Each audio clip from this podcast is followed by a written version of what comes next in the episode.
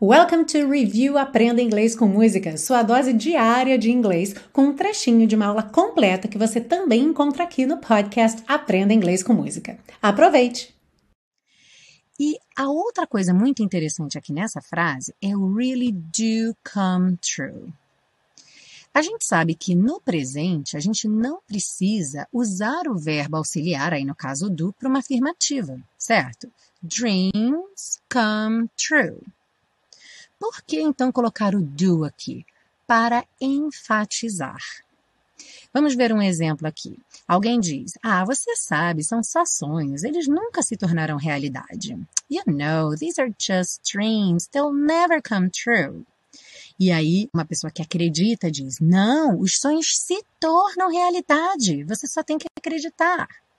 No, dreams do come true. You just have to believe it.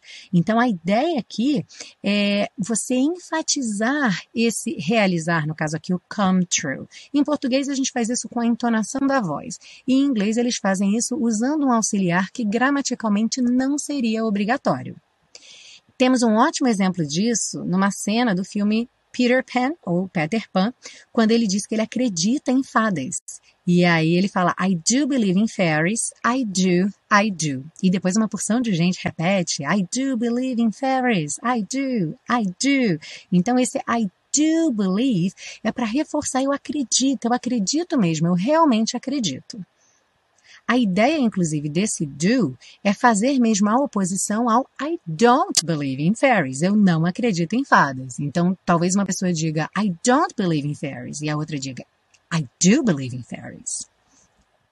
Ah, e se você busca um curso de inglês passo a passo com a minha orientação, conheça o Intensivo de Inglês da Teacher Milena, meu curso de inglês que te oferece 30 dias de garantia incondicional. Saiba mais em www.intensivo.teachermilena.com.